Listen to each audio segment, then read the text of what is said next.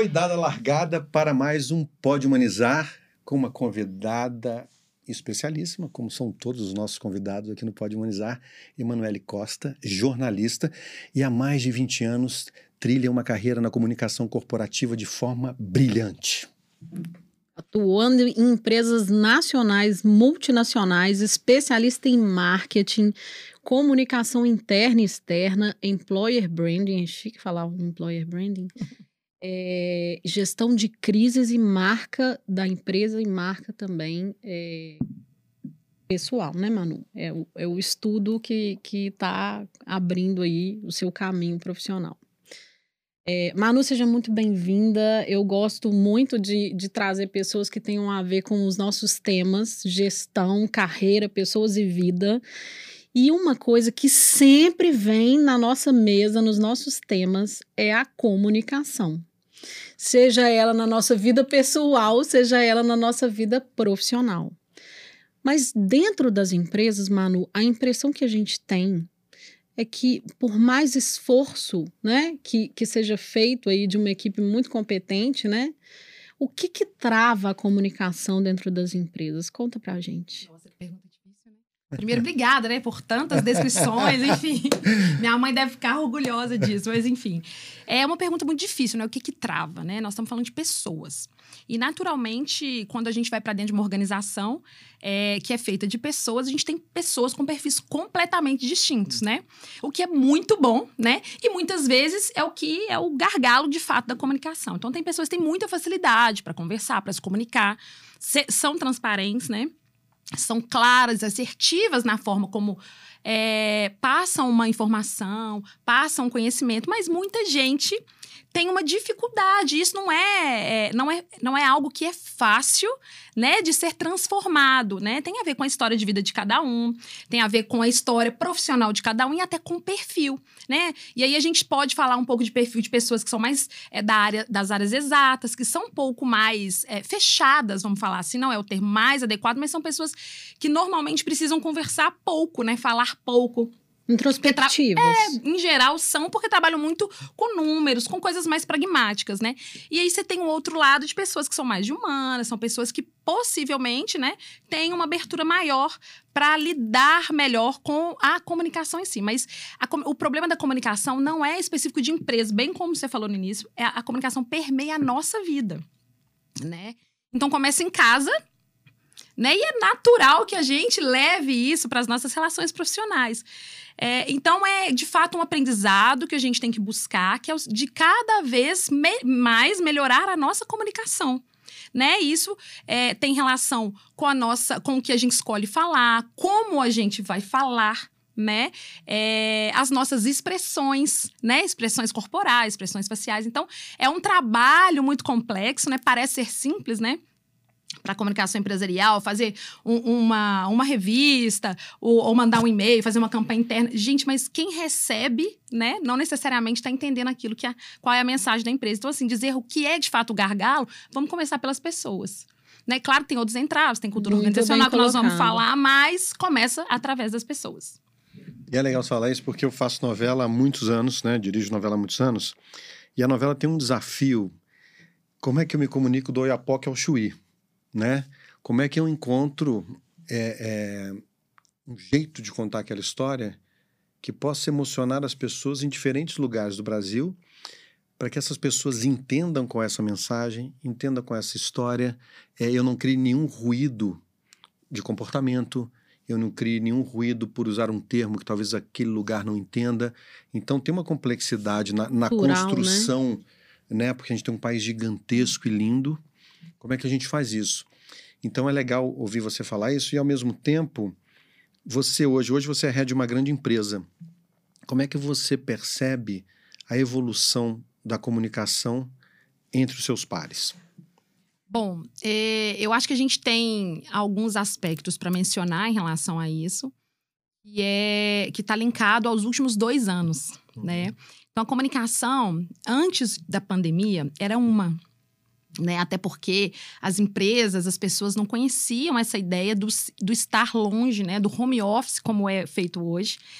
É, do teletrabalho, enfim. Então, nós estávamos no mesmo ambiente, né? A conexão entre as pessoas e, e a, entre a empresa e as pessoas era mais fácil de acontecer nesse sentido presencial, né? Da conexão física. Então, a comunicação era muitas vezes mais é, relacionada ao offline, né?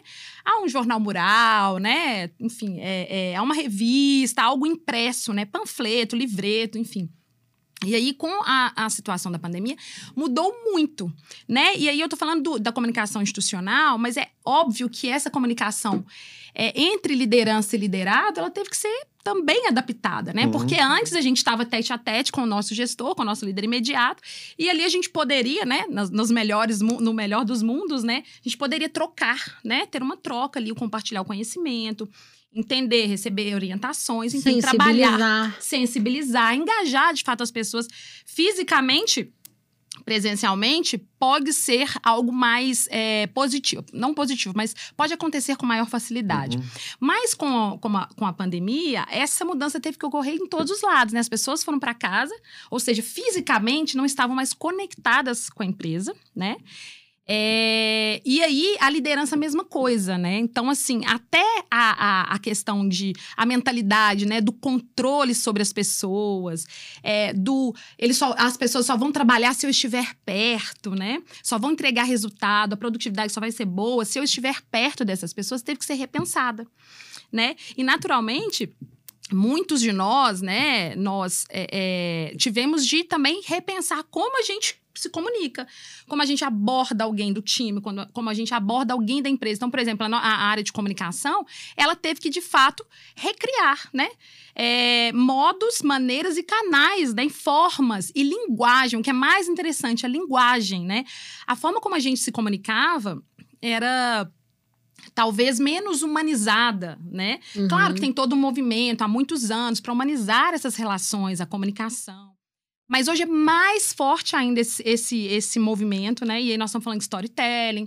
Aí entram né, as ações de employer branding, de EVP das empresas, que é para auxiliar é, nesse processo de é, conexão, de reconexão, né? De, de, trazer, de engajar pessoas, é, independente é, do canal que a gente usa é, das formas né, que a gente escolhe para se comunicar, mas mais do que isso, a gente se preocupou muito mais com a linguagem e com esse com essa relação de fato mais humana, sabe? Aquilo que às vezes era, era top-down, né? Hoje não funciona tanto mais, uhum. né?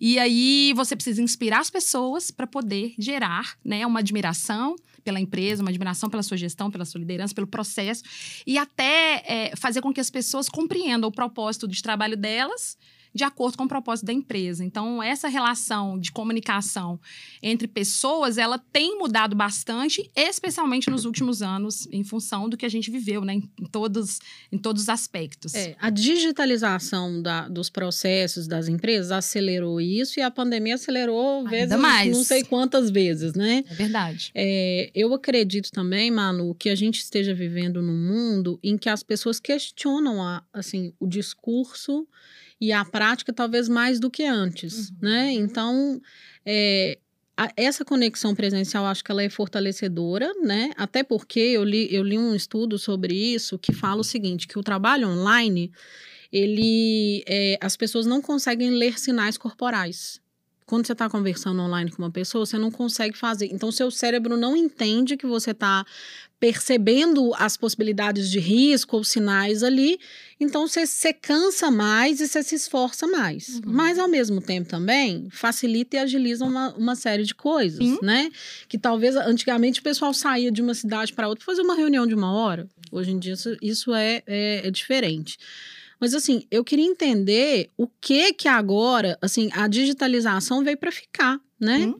E a gente vê, a gente estava aqui com, com um convidado anterior, o Arthur, a gente vê uma necessidade dos líderes de querer a presença das pessoas alegando isso uhum. da comunicação. Uhum. Mas eu não vou conseguir transmitir o que eu preciso para o time. Uhum. Às vezes é uma forma de, de, de enganar, de, de é, velar uma vontade de controlar, né? Só que ao mesmo tempo as pessoas questionam e elas não querem mais é, o, o, estar ali por estar, uhum. né? Uhum. E como que vocês estão vivenciando isso, né? Assim, como que você, como profissional da área de comunicação, entende assim que a gente pode instrumentalizar a liderança com esse tipo de, de processo? Então, o que eu acredito que há diferenças entre negócios, né? Diferenças entre organizações. Então, o que funciona para uma organização não, não, necessariamente vai funcionar para outra, né? É, eu acredito sim que as conexões né, humanas, reais, presenciais, elas aproximam as pessoas sim das pessoas e do próprio negócio. Mas há N, né, inúmeras ferramentas, é, inúmeras possibilidades de a liderança traçar uma gestão mais humanizada é, e não necessariamente presencial, mas que através dessa gestão humanizada, porque é independente se eu estou aqui no escritório com você ou longe, a minha gestão tem que ser humanizada de qualquer forma, né? Até porque nós estamos falando de digitalização. Então, quanto mais fria a relação, mais difícil vai ser a gente alcançar o resultado, né? Assim, de conexão entre a, as equipes, de, como é que eu posso dizer assim, de sinergia mesmo entre as pessoas. Então, voltando, eu acredito sim que há diferença de negócios e que não há uma regra, né, estabelecida, definida o que é melhor para o que é bom para um é bom para o outro. É, o que eu acredito é que a gente precisa, é, de fato, voltar para a questão da comunicação que é o que eu quero, o que eu pretendo, né? Qual que é o propósito do meu trabalho como líder, por exemplo, de uma equipe, né?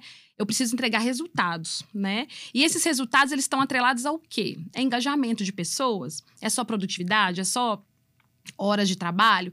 Eu acho que é um pacote de coisas que a gente tem que pensar, avaliar, enfim, eu não saberia te responder aqui o que de fato poderia ser feito, mas eu acredito que o primeiro passo é uma comunicação clara, transparente e honesta com as pessoas né? Essa humanizada. Humanizada, enfim. E aí, quando você comunica bem, e aí eu não estou falando só da liderança, mas de, da, da empresa como um todo e das pessoas, né, como um todo, você comunica bem, a chance de você ter um, alcançar o resultado e as pessoas compreenderem o porquê de estarem realizando aquela tarefa, o porquê que é importante, por que no meu entendimento é importante que você esteja próximo da, de mim, é, Denise, todos os dias, né? Por que, que para o trabalho é importante? Quais são as vantagens e benefícios para todo mundo? Então, acredito que a comunicação transparente de fato, você mostrando é, as reais razões para qualquer que seja a decisão, seja do teletrabalho, seja do trabalho presencial, engaja. Né? O que as pessoas precisam é ver sentido no trabalho delas. Que é isso que cada vez aumenta mais.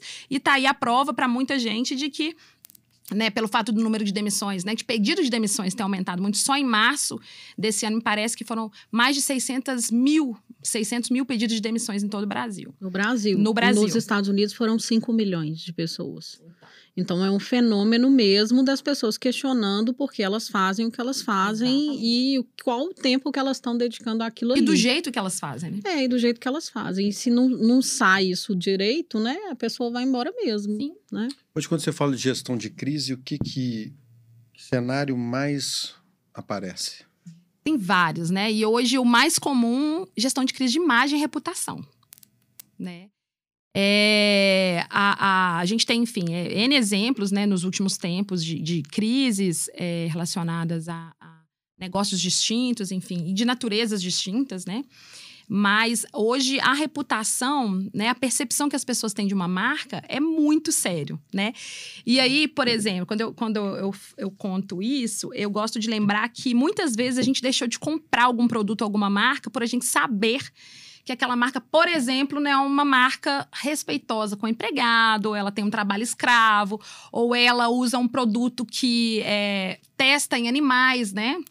Então, é, essas as crises têm sido cada vez mais diferentes, claro, mas essa a crise de, de sobre a reputação da empresa é algo seríssimo e que é dificílimo de reconstruir, né? Você Sim. pode investir milhões, né, numa, numa na reconstrução de uma marca e ainda assim a gente ter dificuldades para poder restabelecê-la no mercado, porque a percepção do consumidor, do usuário, é muito forte. E com, e com o crescimento das, das redes sociais, né, da mídia social, isso ainda se tornou ainda maior. Expo, exponencial essa exposição, né, né Manu? Exato, exato. Então, a, a gerir crise de reputação hoje é algo que a gente vê com mais frequência, né? Pela exposição mesmo das marcas e pela liberdade, pela, pela como é que eu posso dizer assim, pela presença das pessoas em, em redes sociais que é muito mais forte e todo mundo tem voz, né? E o que, no que, que você vai acreditar, por exemplo, né? Quando você compra um carro de uma montadora e esse carro é, dá muito problema, e enfim, você cria, né, um, através do seu perfil, cria um perfil específico para falar dos problemas que você tem com aquele carro, né? E aí a sua avaliação, ela pode ter uma repercussão muito maior do que uma revista especializada em veículo. Sim. De uma revista. Quem que você vai acreditar? Hoje a gente acredita mais numa revista especializada daquele assunto ou numa, num usuário, alguém, consumidor. usuários Um que influencer, né, que consumiram e que tiveram uma história boa ou não, né? Tanto que os influencers hoje, é, para diversas marcas, enfim, têm um poder muito maior, né? Que é a, a- vida real, né? Entre aspas ali. Né? O usuário contando a experiência dele com aquele produto. Né? E aí, vamos para o lado da organização, é a mesma coisa para as organizações, né? Quando o empregado é, sai da empresa e ele compartilha a experiência que ele teve com aquela empresa, nada mais é do que a experiência dele é, de empregado, né? A gente tem user experience e tem o employee experience. Então, a- a- essa questão da marca, da gestão da marca, da gestão de crise, hoje tem muita relação com a reputação da empresa, é o que mais a gente vê para ser gerido aí em relação a crises de empresa, né? Gestão de crise de empresa. E quando, e quando você transfere esse olhar, qual é o olhar das pessoas da empresa para essa crise de reputação que está sendo apresentada fora da empresa para o mercado? Como, é, como isso rebate dentro da empresa? Porque eu trabalho numa, numa empresa que tem problema com uma. Vamos dizer, né? Um exemplo: tem problema com uma reputação em determinado assunto, eu estou dentro desse lugar. Como é que isso chega para você? Como é, como é que essa gestão de crise acontece nesta camada interna? Então, são dois espaços que a gente tem que preocupar, né? Se é uma crise, uma, uma crise externa, a gente tem que preocupar no, tratamento dessa crise externamente, aí, enfim, se envolve cliente, se envolve imprensa, se envolve Acionista. fornecedor, acionistas especialmente. E, especialmente. E aí, quando a gente volta para dentro de casa, né? E aí, tá todo mundo vendo, né? Numa situação que tá tudo na Isso. mídia. Como é que a gente Exatamente. como é que a gente comunica isso? Então, depende de vários aspectos, claro, mas, ah, de novo, o caminho é. É buscar a transparência dentro da empresa, né? E munir as pessoas com a informação correta e real. Porque a rádio peão, que a gente brinca, é muito antiga esse termo. Ou rádio né? patrão. O rádio patrão, que seja. tudo, é. né? Enfim, a- as comunicações paralelas, elas vão acontecer e podem tomar uma proporção muito perigosa para a empresa, né? Que vamos supor, o empregado sai na rua e é perguntado para ele sobre aquela determinada crise, né? E o empregado fala: "Ah, é isso mesmo que acontece lá, é desse jeito, é uma confusão lá dentro, ninguém sabe de nada". E ó, vou falar, é assim mesmo, é verdade que está sendo falado. Então, esse cuidado com o interno, ele tem que ter o mesmo peso do cuidado com o externo. Mas a recomendação é que eles não, não, não se posicionem pela empresa, é isso? Em geral, Porque essa é a é, é recomendação. possível, né? Claro, é, em geral, essa é a recomendação. E por isso que, quando a gente fala de gestão de crise, é, as primeiras pessoas a serem comunicadas sobre a crise tem que ser o público interno. Porque são os principais embaixadores, são os nossos porta-vozes, né? marca, né? Exato. Então, quando a nossa turma, né, quando a turma interna tá ali perdida, como que a gente vai cercar, né, para que aquela crise não tome uma proporção ainda maior do que ela já tem, né? É, eu, eu conheço uma história assim que recente aconteceu aqui em Minas Gerais aquele acidente com a barragem e uma pessoa que eu conheço trabalhava lá, ela estava andando aqui na Savassi com o uniforme da empresa e apontaram na rua falando, né, você está envolvido e tal, falaram uma série de ofensas para pessoa que não tem nada, né, assim, enfim, ela não tem culpa do que Sim. aconteceu, né, e, e, e é muito chato isso também, né, para a experiência do colaborador, Sim. né? É, e existe uma distância, né, Manu? Marca empregadora é algo que a empresa quer construir para criar o seu valor. Mas a experiência que a pessoa vive lá dentro, ou, aliás, ela, a experiência do colaborador ela começa antes, né? Uhum. E aí essas coisas, como é que essas coisas casam para não ficar uma coisa falsa? Uhum. Onde as pessoas falam assim: "Ah, não vai para lá não. Não vai para lá não, porque vai vai ser ruim". Né? Então, antes de construir a estratégia do employer branding, né, que o employer branding é uma estratégia para a marca se tornar uma marca admirada, desejada, né? Para as pessoas Para quererem as pessoas trabalhar. quererem trabalhar, para as pessoas quererem continuar trabalhando nela, né? Porque naturalmente a gente fala- quando fala de employer branding, a gente pensa muito no atrair talentos, né? Mas e os que estão lá dentro? Como é que a gente retém essas pessoas, né? E então há necessidade, antes de trabalhar a estratégia do employer branding, é, é crucial que a gente tenha uma proposta de valor para o empregado. Né? Uma proposta por quais são os diferenciais da minha empresa, né? O que tem de valor, né? Qual que é a cultura organizacional? Quais são os valores, missão, visão da empresa? Se a gente não tem isso bem é, construído e, consolidado, é natural que o nosso employer branding vai ser fake. Se eu não sei quais são os valores da empresa que eu trabalho, se talvez esses valores não vão ao encontro dos meus valores, não faz sentido o que a empresa está falando externamente. Né? Então é como se a gente falasse: ah, somos diversos, somos inovadores, mas o dia a dia não é bem assim. Né? Além disso, né, somos pessoas, somos, eh, somos uma empresa muito humanizada, é muito bom trabalhar aqui, que todo cada um é tratado como único. E aí a pessoa vai trabalhar no lugar que o gestor mal dá bom dia para elas, né? Então isso é muito, muito, muito delicado e é um trabalho muito grande da área de RH claro, junto com a liderança da empresa, alta liderança especialmente, e o trabalho da comunicação, de comunicar isso muito bem, porque tem empresas diversas, né? Enfim, passei por grandes grupos, né? Estou em um deles, que é uma empresa, que são empresas que têm muitas, que tem muitos, é, que tem, como é que eu posso dizer assim, tem um, tem, é, um, tem diferenciais em relação ao mercado, né? Mas não, muitas vezes não sabem comunicar, né? Não conseguem comunicar muito bem isso para o mercado, que é um outro lado também. Mas, no geral, o que a gente observa é que muitas vezes as empresas estão mais preocupadas em fazer o trabalho do employer branding antes de se preocupar com estabelecer uma cultura organizacional ou disseminar a sua cultura organizacional, né? Então, um dos pecados do employer branding é fazer ações isoladas que muitas vezes, inclusive, as pessoas pensam que employer branding é fazer festa, é dar balinha, colocar é piscina de bolinha, é colocar piscina de bolinha, escorregador, né? Enfim, a gente vê muitas coisas nesse sentido, mas às vezes o dia a dia é avassalador. Né? A pressão é muito grande, as pessoas estão ali num ritmo frenético de trabalho. E isso aí, de fato, ele atrai, né? quem as pessoas a trabalhar num lugar desse, que você não consegue conciliar sua vida pessoal com a sua vida profissional. Então, o, o employer branding ele tem que nascer a partir dos valores da empresa, né? Para de fato funcionar e ser real, né? Que experiências você tem hoje concretas que você pode me dizer, é, não dizendo das empresas, mas dizendo de cases? Olha, isso aqui foi colocado e deu super certo.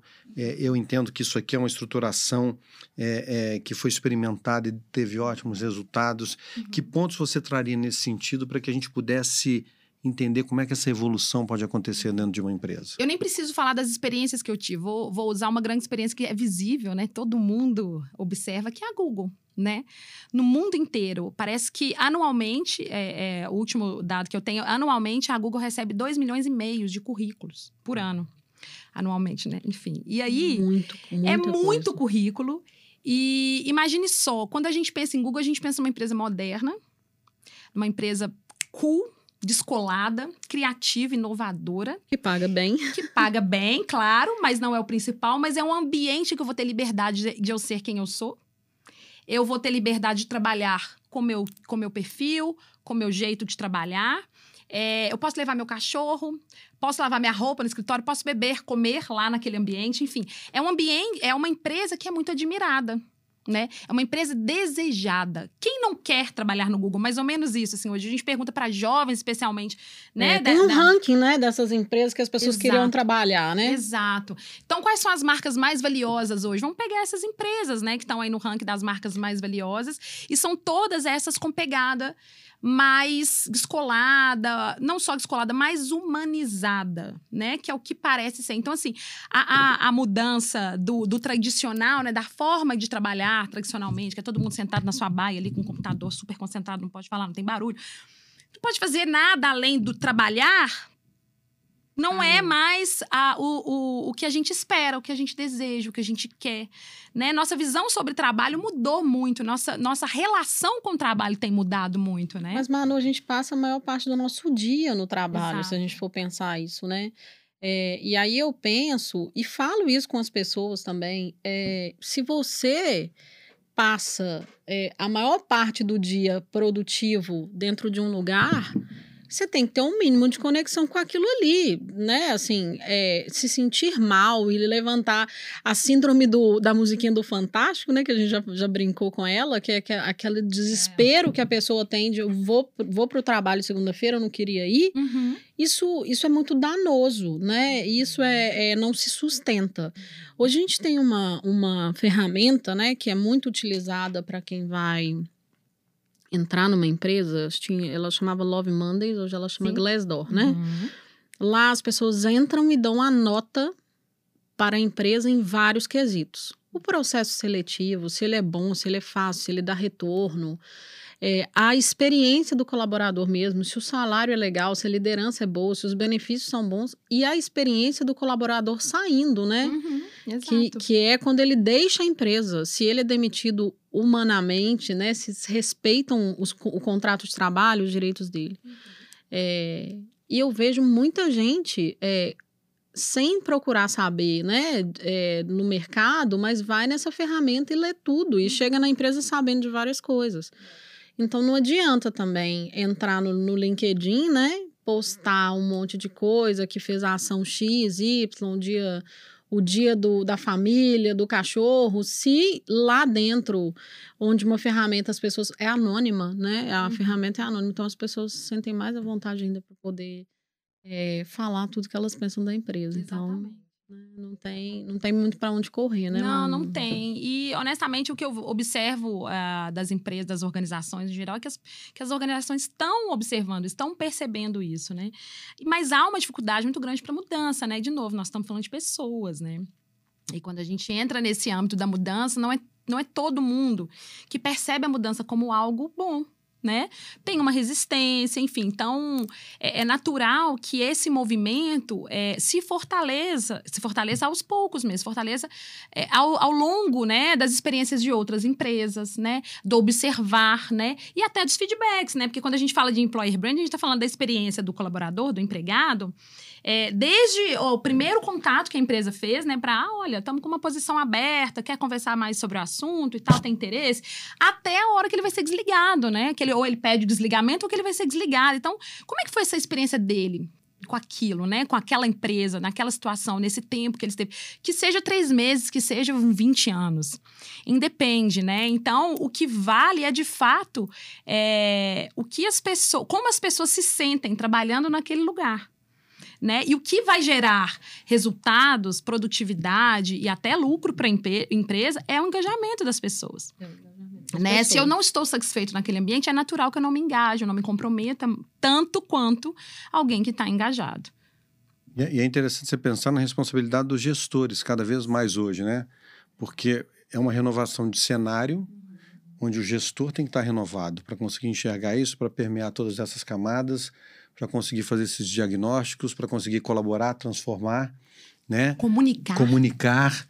Então, é, é um momento que eu acho de muito pensamento que a gente está vivendo e são muitas, são muitas, é, é, muitos caminhos diferentes, né? Que os gestores precisam encontrar conexão entre eles e conexão com o mundo que a gente está vivendo presente, né? Com todas essas demandas e com tudo acontecendo muito rápido, né? Porque hoje você fica sabendo de tudo. né? Antigamente ficava tudo meio numa caixa secreta ali, né? Uhum. As pessoas ficavam felizes ou sofriam dentro de um espaço que era É, aquela era- redoma. É e era verdade. aceitável, né? Porque, assim, É. é. É, é como se, por exemplo, vamos pensar nos nossos pais, né? Quanto tempo que eles ficaram trabalhando numa empresa, né? Mudar de emprego não era bem visto, não era saudável, né? Hoje, os jovens ficam pouco tempo nas empresas e tá tudo bem, né? O importante é a experiência, o desafio. Os ciclos são mais curtos. mesmo. Exato. Então, assim, é- é, a forma como a gente consome a, a produtos em geral mudou e aí isso se estende, né, para a forma como a gente se relaciona mesmo com o nosso trabalho, né? E, e a gestão, de fato, tem um papel. É, talvez, como é que eu posso dizer assim? É, é essencial que a gestão esteja disposta, aberta a se reinventar, a repensar, né? E criar ambientes né, e relações mais saudáveis, mais próximas mesmo, né? Porque o, o- a humanização é, das relações ela é a chave de tudo, né? E aí entra a comunicação né, adequada, enfim. E Ela as, É um caminho sem volta. Eu É não cam- acho que tem retrocesso. é, Assim, ainda bem, né? É, ainda bem, ainda bem. Recentemente, é, eu acompanhei, vocês fizeram um trabalho, né, de, de mídias sociais Uhum. dentro da empresa. Eu queria que você contasse pra gente um pouco sobre isso, assim, como que a empresa deve se posicionar? Porque eu vou, eu vou ser muito sincera com vocês. Eu, quando entrei no LinkedIn, era meio que desautorizado pelo mundo corporativo você falar de alguma coisa que não fosse da empresa, Uhum. bem da empresa, e você tivesse seu espaço lá.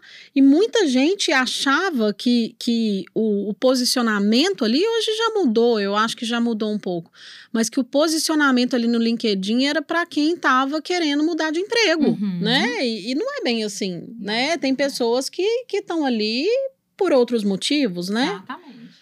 E é inclusive um, um canal também, né? um- é uma rede social super importante para a empresa se promover, através do próprio empregado, né? Então, quando a gente compartilha alguma coisa profissional, a gente, inclusive, está falando, é, possivelmente está contando algo sobre a empresa que a gente trabalha. Né? E aí a gente está fazendo uma, uma, como é que uma promoção dessa Sim. marca, né? Querer, assim, sem querer a gente está fazendo. Sem querer, querendo, né? Mas, enfim, é, é, sim, né? A gente fez, de fato, né, um, um encontro, uma capacitação para liderança em relação a redes sociais. É, porque ainda é, para empresas tradicionais, ainda é, é, Como é que eu posso dizer? Ainda há um entendimento é, de que a rede social, especialmente para negócios B2B, né, não, não é algo tão necessário, não é algo tão impactante. Completamente equivocado, né? É, É. a gente, de fato, é, uma marca, né, para ser lembrada, ela tem que ser vista. Isso vale para pessoas e vale para marcas, empresas. E se a gente quer atrair pessoas, se a gente quer reter pessoas, admirando a nossa marca, desejando a nossa marca, a gente precisa estar presente nesses ambientes também. Então, a forma como a gente é, tem que imaginar, né? Isso, isso vale para qualquer outra empresa, é, imaginar o nosso negócio, né? É dizer, contar para as pessoas, de fato, o que, que eu faço e o que, que eu o que, que, o, o que eu faço tem impacto na vida delas né? E isso é desafiador, porque nem sempre, de fato, as empresas conseguem traduzir isso, né, sobre a, a atividade delas para um público final, mas não tem, não tem, como você disse, não tem volta, né? A rede social é um negócio que É, não, se a gente elas não, não tá vão esquisito, acabar, parece né? que a gente É. não existe, É, né? exatamente. A pessoa fica meio sem identidade É. ali. Por exemplo, o trabalho que você faz, Fred. É, o trabalho de uma direção artística, ele é extremamente é, grande. Sim. É, as pessoas sequer po- podem imaginar o quão detalhista ele é e, e exige, exige um planejamento enorme. Mas assim, é, falar sobre isso, né? Contar para as pessoas é contar também sobre uma profissão, é, com- é compartilhar. Perfeito.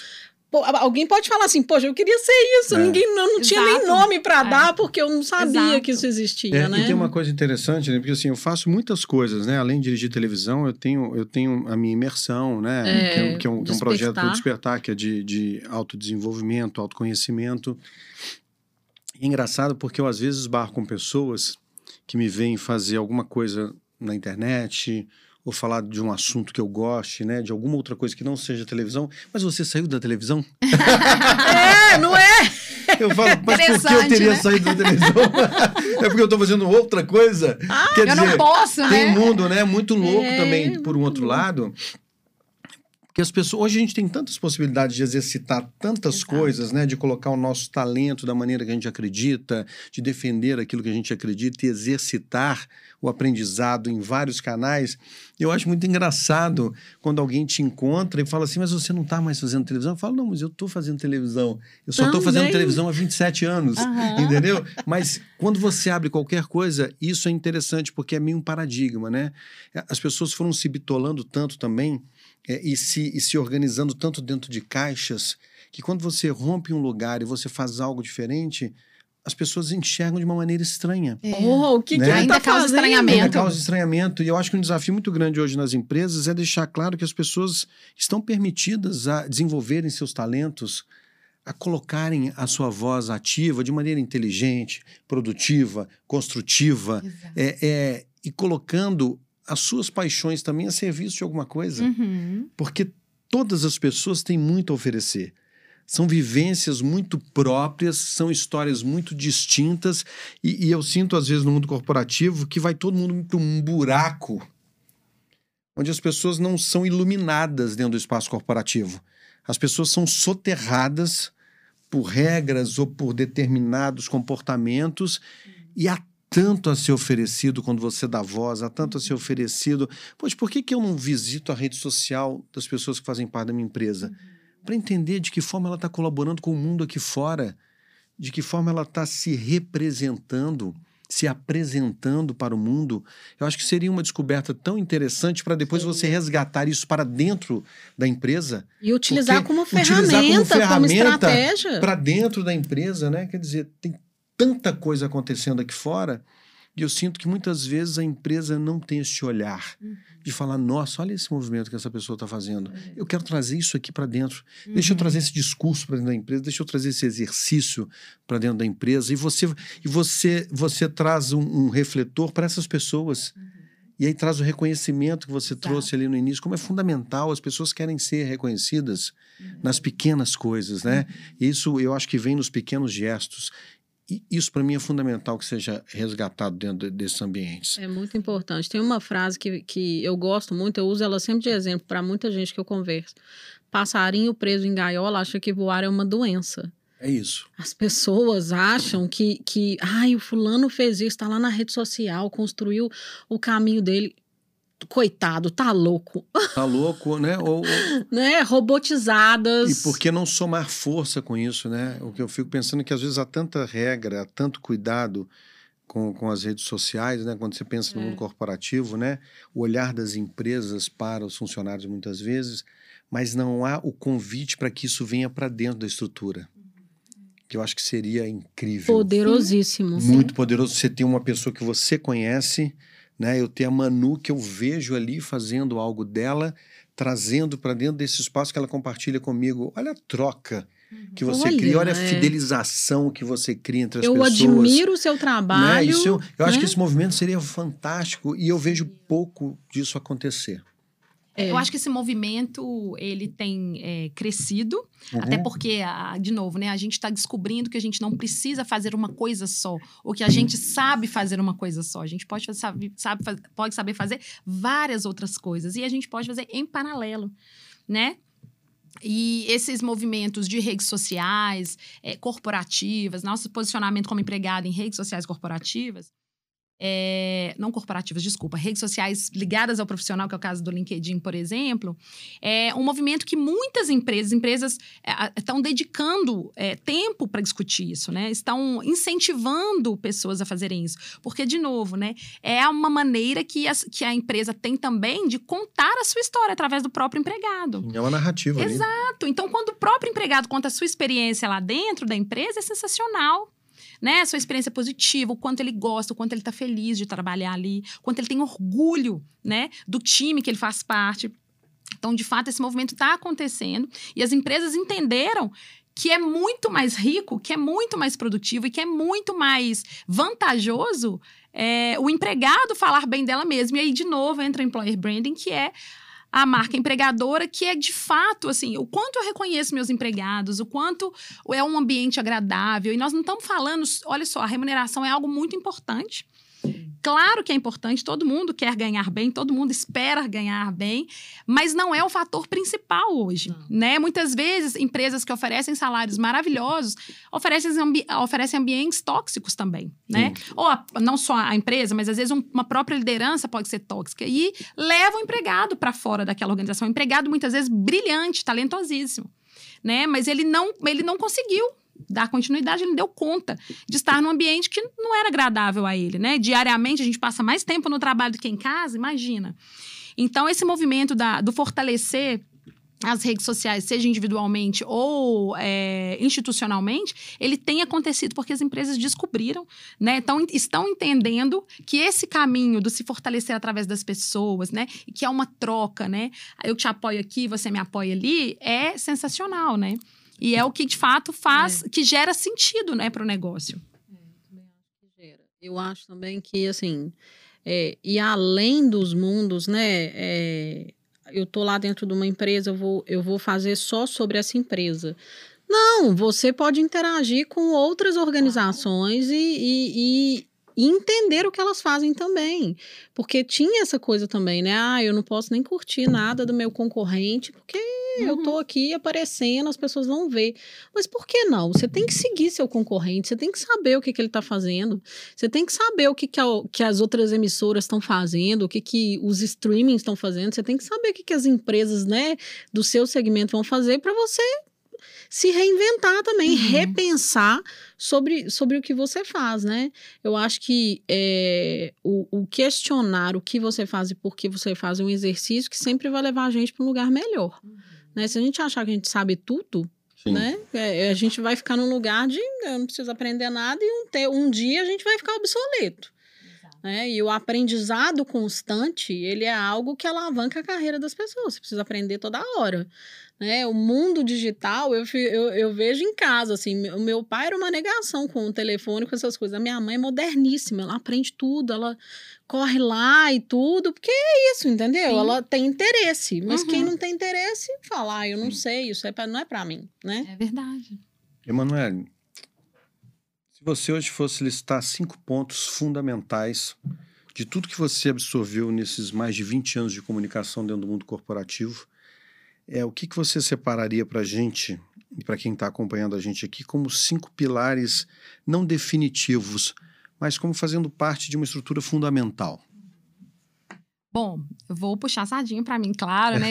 primeiro, primeiro pilar, é, no meu entendimento, é uma liderança ligada à comunicação. Então, o primeiro pilar é relacionado à comunicação, né? Tá.